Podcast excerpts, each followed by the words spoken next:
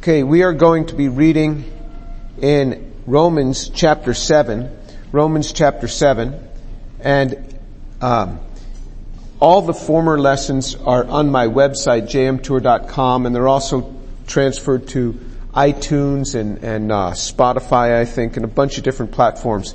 So you could you could catch up on all the past ones if you'd want want to.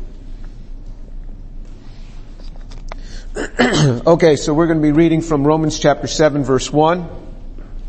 Or do not know, brethren, for I am speaking to those who know the law, that the law has jurisdiction over a person as long as he lives.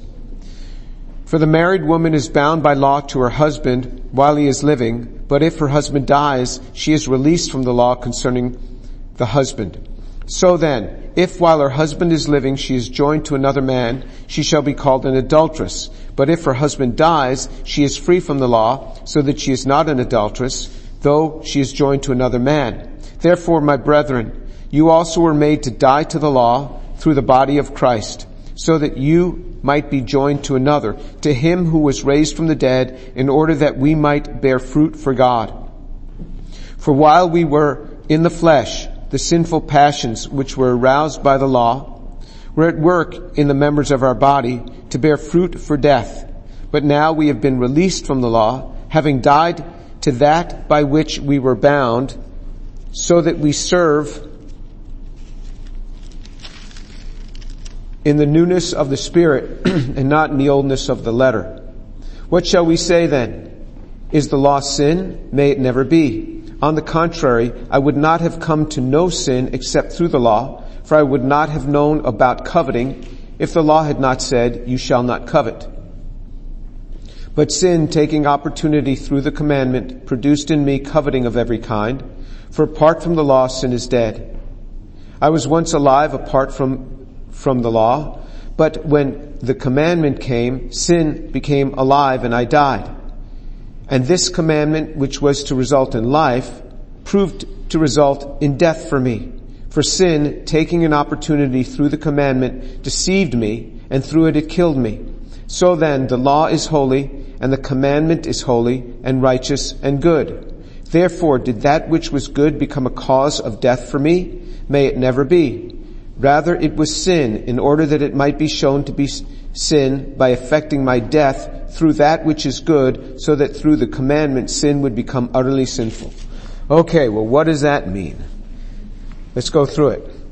Alright, in verse 1 it says, Or do you not know, brethren, I am speaking to those who know the law, that the law has jurisdiction over a person as long as he lives. When a person is dead, the laws no longer apply. If a dead person is driving a car too fast, beyond the speed limit, they're not held responsible for that. By law, these only apply to living people. And, and uh, because dead people generally don't commit many crimes, you go to a uh, you go to a graveyard. There's not a whole lot of crimes being committed there by the by the residents of that graveyard, and and uh, and so he, he's saying that that uh, um, the law has jurisdiction as long as a person is alive. And then what he does is he appeals to the law of that day, which was the, the, the Mosaic law, under Mosaic law, a man could divorce a woman, but a woman could not divorce a man. That is the law of Moses that was given by Moses a long time ago. And, uh, but what's interesting about that today, if you were to go to Israel today among the Orthodox Jews, it's the same way. The man can divorce the woman, the woman cannot divorce the man. But it's not just among the Orthodox Jews. It is also Israeli law. So if you had been, if you've been married in Israel, in a Jewish wedding, the woman to this day cannot divorce the man, the man can divorce the woman. And I know that because I asked some Israelis this week, is this law still in effect in Israel? They said if you've been married in a Jewish wedding in Israel, that is the law. If you're married in a Christian wedding, it is different. So they look at the, the, how you were married and then it's under that that, that the laws in Israel are, are still in force. I said, well, what if a man is just like a crumb? I mean, he doesn't take care of his family and doesn't do it. He says there's a lot of pressure upon him to divorce his wife then so that she can then be granted the divorce. And the courts can apply pressure to the man. But the man has to ultimately grant that even to this day. So he's appealing to the law that we have trouble understanding, but in Israel today, they have no trouble understanding this. And so he says that, that, but once the man dies, the woman is free to marry. In fact, she's encouraged to marry. And so he's using this as an analogy that we have been co-crucified with Christ. That's what he talked about in chapter 6. And we've been co-resurrected with Christ. So when we, when he died, in God's eyes, we died with him, if you be in Christ. When he was raised from the dead, we have been raised from the dead in the eyes of God. And he says, so now you are no longer under the jurisdiction of the law. You can commit yourself back to that jurisdiction if you want to, but you're no longer absolutely under it. And, and so, so, uh, you can, you can go back under it, and that's one of the problems that we have. So if you look now in verse 4, therefore my brethren, you also were made to die to the law through the body of Christ, so that you might be joined to another, to him who was raised from the dead, in order that we might bear fruit for God. So, you, you see that, that, um, uh, here he says that we were resurrected with him. That's Jesus in order that we might bear fruit for God. Why were we resurrected with him? Well, one of the reasons was it's not just to make us feel good.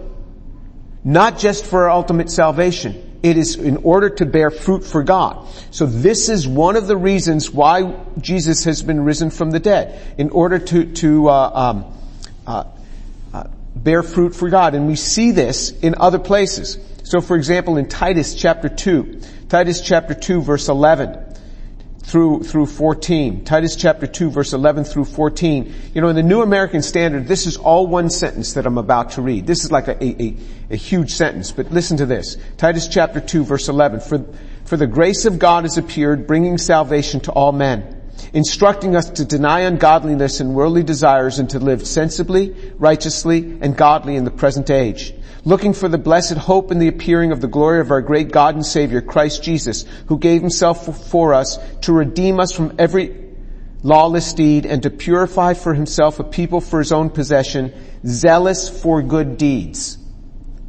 He did this to make us also zealous for good deeds. This is part of being a believer in Christ. We are to be zealous for good deeds. You know what that means? It means that we don't just sit around waiting for the possibility of a good deed to, here's a chance for a good deed. It's hit me in the face. Maybe I will do that. No, we are to be zealous. We are to be active in good deeds. That is part of why He saved us. Hear me in this. Be active in good deeds. I encourage you, if you're on, on campus, that you be zealous for good deeds. That you be zealous for good deeds. That these good deeds come and we, you be zealous for them. That we, we, uh, uh, be enthusiastic about good deeds. That's part of the, part of the, the reason that he came and, and we were resurrected. Now in verse 5 of, of Romans chapter 7. For while you were in the flesh, the sinful passions which were aroused by the law were at work in the members of our body to bear fruit for death. And oh, do we know that? You know, that, that we see that, that, uh, um, there are sinful passions that are aroused by the law. But the Bible says it's all these rules and res- regulations that do this. But now you have been released from the law, having died to that by which you were bound. Here's an important point. So that we serve, so that we serve in newness of the spirit and not in oldness of the letter. You know, this is, this is like one of the bottom line summations of this. We serve not because of the commandment in itself, but because of the newness in the spirit. We serve because we love. We serve not because we are trying to get approval. So chapter six was about this whole idea of justification. We have been justified not by works, but by faith. If you're a believer, you've heard this many times. You're saved not through works, but through faith. Yeah, I got it. Most people get it. We're saved not by works. There's nothing that we can do to get salvation. We this is a gift from God. This is a free gift. the next phase of this is something called sanctification. This means where we are today, service to the Lord. And there is a common element that is wrong, but is common among every believer has had a struggle with this. If you, if you say you've not struggled with it, I don't believe you. Or you may not be real with yourself. That, that I'm sure that if I spoke with you for 10 minutes, I can show you where you have struggled with this. And that is not that, it's not a matter of being justified by faith, not by works. It's a matter of being acceptable to God through your faith and not through your works. This whole idea of sanctification. This is what he's dealing with in this chapter. Chapter 6 was about justification. I am justified by faith and not by works. Well, how about my approval with God? How do I keep God to be happy with me? To be approved by God? Oh, it must be if I just do lots of things, if I get really active. And Paul said, Mm-mm. You try it that way, you're gonna get burned out and you'll be defeated. Even victory over sin. It's all based, it says, in the newness of the Spirit. And we're to go through this in detail. You'll, you'll understand this more by the time we get done. Maybe not this week, but next week. Um, that, that this whole newness of the Spirit, this whole thing that comes by newness of the Spirit. So for example, we, we just had our grandchildren visiting for the last one month. They're, they're gone now, but they were visiting and we don't get to see them much because they live in Israel and it's been almost two years since we had seen them before because of this whole COVID thing. And my younger granddaughter, she loves to have a little bowl of cereal in the morning because she gets a very big breakfast when Shireen comes down and starts cooking breakfast for them.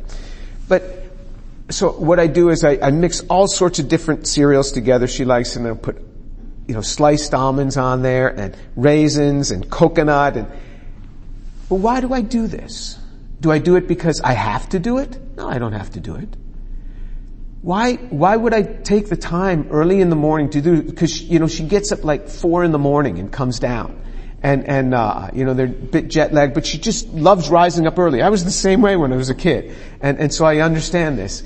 And, uh, uh, so she comes, comes down. But I do it because I love it. I just love to do it. This is a service that I do for my granddaughter and I just love it. And when I see her eating it, you know, I put granola in there and I say, this is rocks. Do you like rocks? She says, yeah, I like rocks. And, and, uh, uh, and so we have this little thing going. But I do this because I love her. It's not because I have to do it. Nobody's making me do this. When we learn that our service to the Lord is we are doing this because we love Jesus so much, that's what makes the difference. We love Jesus so much. That's what makes the difference now. Because we love Him so much. And this is what he's getting at. This whole idea of keeping the commandments of God. I do it not out of obligation, but out of love. You know, I've read of, of some of the patriarchs, how they would have these lists for themselves. I will do this, I will do this, I will do this. And I read that and I thought, man, you must have a very hard life of defeat all the time. This is exactly what Paul is getting at.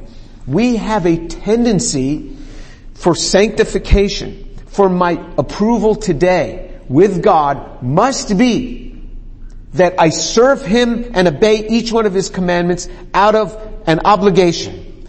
And Paul is now teaching us in this chapter, if you try to overcome sin, if you try to obey the commandments in the Bible, and we're not under any of the Mosaic Law commandments, all 613, we're not even under the Ten Commandments. And you go, oh, no, those are part of the Mosaic Law. Jesus fulfilled them. Now, we are under the laws, we are under the commandments of Jesus and the commandments of the apostles in the New Testament.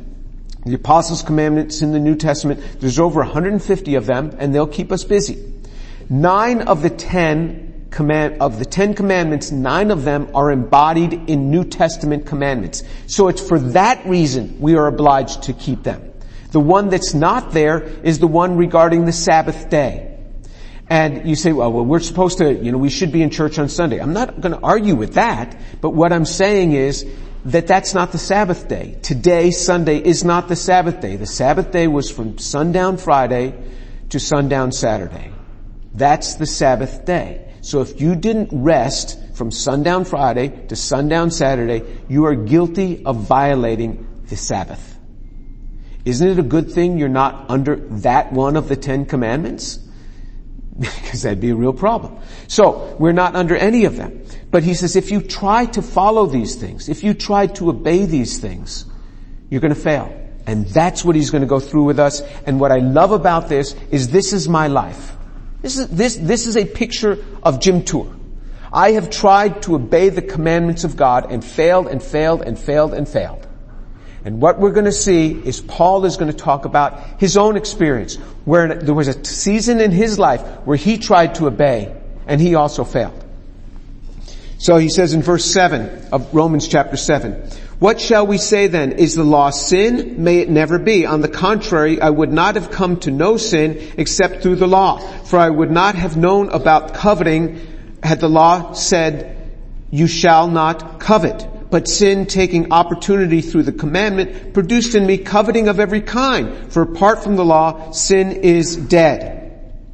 So, so the law will never avail. Never avail for justification, for salvation, never avail for sanctification. Uh, we've died to this. So he says, so is the law bad? Is the law therefore bad? And, and uh, um, it says that that that um, concerning the law. Well, what, what's the purpose of the law? He says, what shall we say then? Is the law sin? He says, no way. May it never be. The strongest words of, in Greek negation, may it never be.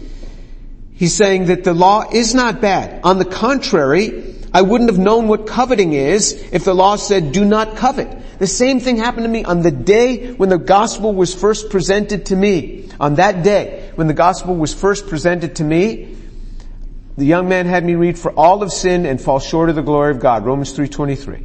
And I read that and I said, I'm not a sinner. He looked at me. I came from a Jewish home. I thought sin you had to kill somebody. Or you had to, you know, you know, rob a bank or something. And I said to him, I've never killed anybody, I never robbed a bank, how could I be a sinner? Then he turned to Matthew 5:28 and Jesus said if anyone looks at a woman with lust for her has already committed adultery with her in his heart. And it was like, gulp. I mean, that really hit me because I didn't know how to look at a woman any other way. I mean, that, that's, I, it was so trained in me. I didn't know I was violating anything until I read that in the Bible. I didn't know it was a violation. So the Bible exposes for us what sin is. This is one of the purposes of the law is to expose to us what sin is, to show us what sin is. That's what it's talking about in verse 7. Paul says of himself, I didn't know what coveting was until I read it and it says you shall not covet. So in other words, in the, and, it, and in the Old Testament, Paul was under the law in that sense, and he says, and you shall not cover your neighbor's wife, you shall not cover your, your, your neighbor's house, his, his donkey and his male, his male servant, his female servant. In other words, you're not supposed to be coveting, desiring the things that your neighbors have, your neighbor has. You're not supposed to not desire your neighbor's wife. You're not supposed to desire your neighbor's house, your neighbor's car. He says, I didn't know that until I read it. So what's the purpose of the law? One of the purposes of the law is that to show you what sin is, to show us what sin is. The law has four purposes and it's going to tell us throughout this chapter. The second purpose is the law is there to make us sin more. You go, what? I don't believe that. Give me a minute. Alright? But the law is there to make us sin more. Verses 8 through 11 are going to talk about this. The law makes us sin more. The, uh, uh, the third thing the law does is it drives me to see that I can do nothing to make me acceptable to God. There's nothing that I can do. There's no work that I can do to make me acceptable to God. And that's going to be in verses 12 through 25. And the fourth thing the law does is to drive me to utter faith. The fourth thing the law does is to drive me to utter faith. And that's in chapter 8 verses 1 through 4. That's what the law does. He says the law is not, there's nothing wrong with the law. The problem is me. The problem is me. It's what the law had to work with. Us. That's the problem. And that's what he says here. He says, he says, is the law sin? No way in verse 7. And then he says in verse 8, when I, when I read about coveting, he says, but sin, taking opportunity through the commandment, produced in me coveting of every kind. For apart from the law, sin is dead. He says, before I, I had this law, I didn't know I was coveting, and now I'm coveting everything. I mean, Paul really struggled with coveting. He says, I was coveting all sorts of stuff. He's revealing something about himself. Last week I revealed things about myself, my physical struggles, things that I had in life. You have struggles in life. And did you know when you become a believer in Jesus Christ, you become a lot more aware of your own sin. Before I became a believer, I thought I was a pretty good guy. I was pretty good. I'm alright. You know, if God got me, be, be getting something pretty good. And then when you, you become a believer, everything changes because you see yourself in the light of God's righteousness and you go, whoa, I'm a mess. This is the struggle that I have. This is the struggle that every believer has had. If you say you haven't had it, I don't believe you. You're not being honest with yourself. Every believer has this and they go through this seasons in their life. It's not like you had it and you're done with it. This struggle like, I don't, I don't know that I can, I can even do this. This is too much. I mean, I'm just so wicked. I mean, like every thought that goes through my mind is wickedness. And, and, uh, unbelievers don't have this struggle. It's because you're a believer that you have this struggle. So the testimony that you have this struggle, that I'm not what I'm supposed to be, that I have these thoughts, that I have these actions, that I say things that I never should have said, that I sent this email that I never should have sent, that I te- sent this text message that I never should have sent. That's a testimony that I'm not where I'm supposed to be. The unbeliever doesn't have that struggles like believers do. This is an indication that you're saved not an indication that you're not saved, it's an indication that you're saved. Because the unbeliever doesn't have this struggle. Verse 9. He says, I once lived apart from the law. But when the commandment came, sin became alive and I died. And instead, in fact, it says, I once lived apart from law. But when the commandment came, sin became alive and I died and the commandment, which was to result in life, proved to result de- to, to result in death for me. For sin, taking an opportunity through the commandment, deceived me, and through it killed me. So then the law is holy, and the commandment is holy and righteous and good. So he says in verse 9, but I was once alive apart from the law, but when the commandment came, sin became alive and I died. This is a confession by Paul the apostle. This is not my view of what he's writing here. Messianic scholars. So generally what I will study to prepare for this, I will study Messianic scholars. These are, these are Jews who believe Jesus is the Messiah, so that I can always teach from a Jewish perspective and and uh, uh, because this is what the first century uh, uh, uh, apostles were teaching from, from their own Jewish perspective. He says, "I was once alive apart from the law." When was Paul alive but apart from the law? He was born under the law. He was born a Jew. He was born under the law. When was he alive apart from the law? Well, we know when he got saved on that road to Damascus, he got saved. We know that three days later, the Holy Spirit, he was baptized in the Holy Spirit three days later, and he was filled. He was alive apart from the law.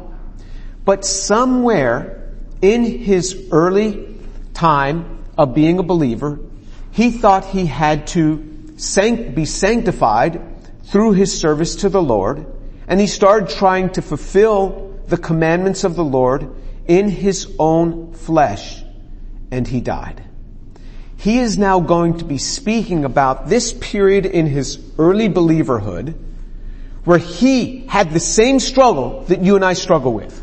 So if you struggle with this, Paul is now going to reveal himself and you're going to see confession after confession of Paul. Where Paul the apostle struggled with the same thing that you did. So can you imagine this? That the writer of the new, of the, the majority of the New Testament, the one who we are studying the depth of his theology here, is now going to be revealing his own weaknesses. He already revealed some. He says, I was coveting like crazy. So when you, you, you know, share your sins, you know, I, I have these lustful thoughts. You're not alone. Paul was sharing his coveting. So in other words, he's coveting of all sorts. One of the things was don't covet your neighbor's wife. So Paul was probably coveting his neighbor's wife. Paul is sharing his struggles. And so he says, he says, uh, uh, I was once alive apart from the law, but the commandment came. So as soon as the commandments came in, sin became alive and I died. He was alive and then he died. This is what happens in the life of the believer. When we think that we're going to start giving our service now to the Lord through our own strength without the Holy Spirit. And he says, in the commandment which was to result in life proved to result in death for me. For sin, taking an opportunity through the commandment, deceived me and through it killed me. He said, sin deceived me and it killed me. This struggle that you have with sin as a believer, you are not alone. This is why I am so open about sharing with my own struggles through my life.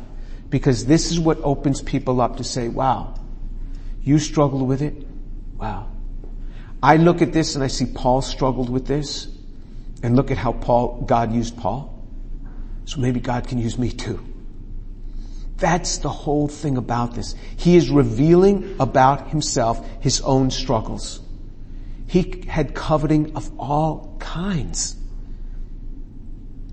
And then he says, he says, sin deceived me. It's just deceiving in the way it works and it killed me. But he stresses in verse 12, so then the law is holy and the commandment is holy and righteous and good. The commandments are good. Verse 13, therefore did that which is good become a cause of death for me? May it never be. Again, no stinking way. No way. The law is great. It's holy and righteous and good.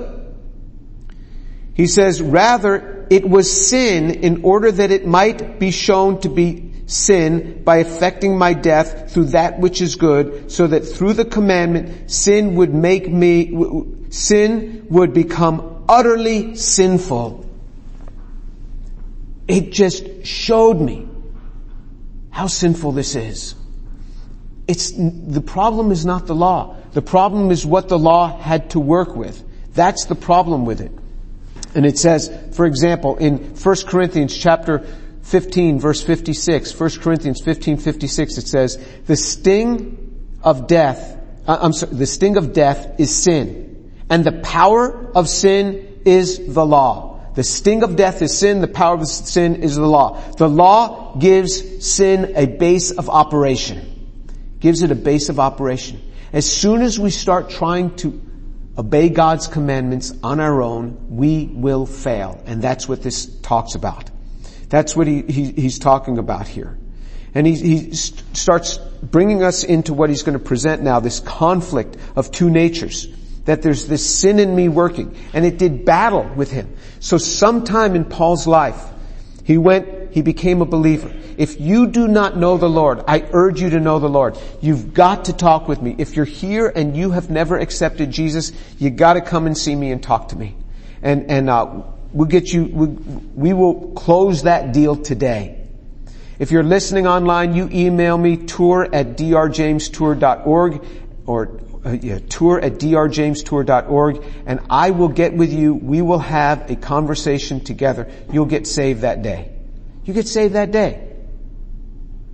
But then what happens is as you try to walk this thing out, this sort of thing may creep in. If you are an unbeliever, you have absolutely no possibility of victory over sin.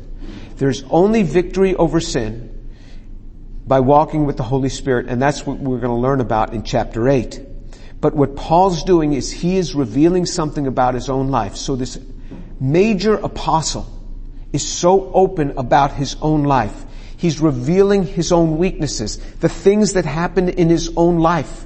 This is what had happened to him. This is the struggle that was going on in his life. But what he's going to then take us into is, beyond this struggle, how he overcame this and how it can be overcome so that, so that, not that you become sinless, in fact, he even teaches against this, but how there can be an overcoming. So that we love to serve God just because we learn to love Jesus so much. I love my granddaughter so much. I will serve her. I, you know, I'm tired and everything and they, they, my grandkids want to play hide and seek and, oh yeah, I really want to do that. Yeah, let's do that.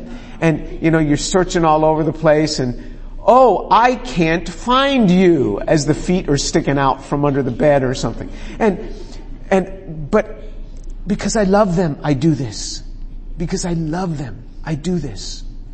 You end up serving the Lord. You just love Him so much. The whole thing turns to joy.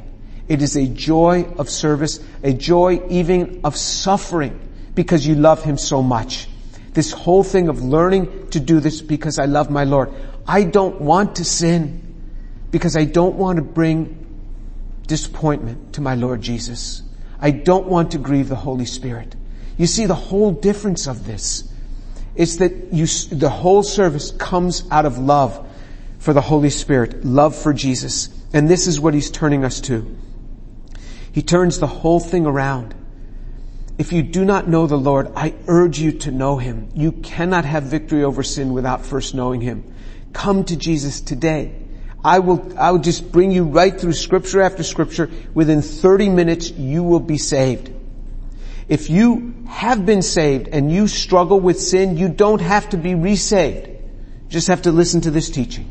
There is victory here. There is victory because salvation is not a sham. There is victory in this. It's just that we've never been really taught. We've never been taught how to have victory over sin. And this is what he's doing. He's teaching us, but he's saying, look guys, this is not a bunch of theoretical and, and, and uh, philosophical and theological mumbo jumbo. This is not for the Bible college. I'm bringing it right down to where it is. Let me tell you about my own life. You want to know where my struggles are? Paul says, my struggles are in coveting. Not just a little, oh yeah, yeah, sure. Paul, you, you, you may have seen one big house once and you coveted it for a nanosecond. Paul says, no, no, no. Every kind of coveting there is, I coveted. He says there was coveting of, he says, uh, um, uh, but sin producing an opportunity through commandment, producing me coveting of every kind. You know what every means? It doesn't matter what it was, I coveted it. That's what Paul was saying. Paul says, I am revealing to you the depth of my coveting. I mean, here I was, this Pharisee back then, but then I became a believer and I struggled with this. I had coveting of every kind. Was filling me. And I had to do battle with this thing. There's coveting of every kind. Everybody has a struggle. You are not alone in this. This is what I'm telling you. You're not alone. I mean, some believers even want to take their life because of this struggle that they have. You're not alone. This is an indication that you are a believer. This is an indication that you are saved. This is an indication that God loves you because of this struggle. Because He's conforming you to the image of His Son and He's taking you through this experience just as Paul went through it. We go through it. And Paul's revealing Himself to us and we're going to even see more of the conflict that was going on in Paul's own life in, in, in verses 14 through 25 of this chapter next time. And you're going to see, and you're going to see, wow, this guy is really, this is my life. What he's talking about here, this duality that I have where I talk about God, I want to serve Him. And then on the other side, I'm struggling with this sin. Everybody struggles with this. You're not alone. Everybody does. And He gives us victory in this. It's not sinlessness but it is victory in Jesus Christ. And we'll learn about this. Let's pray.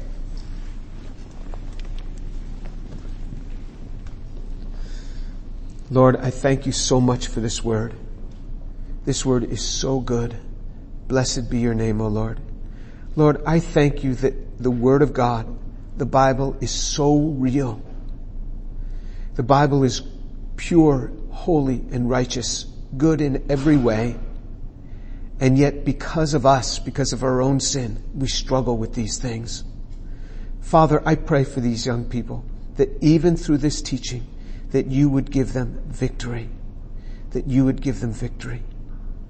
Lord, I pray that you would encourage them, that as they struggle within themselves and see this duality struggling within them, that they would see that this is common even to the apostle Paul. Father, I pray that you draw them to Jesus Christ. Draw them. Let your work in their life be real. Draw them to Jesus, O Lord, for the glory of Jesus. And Father, for those who do not know you, Father, I pray that you give me an opportunity to speak with them, that they would reach out to me and that I would have this opportunity to share with them one on one. Lord, open up that, that process, I pray, for the glory of Jesus and in his name. Amen.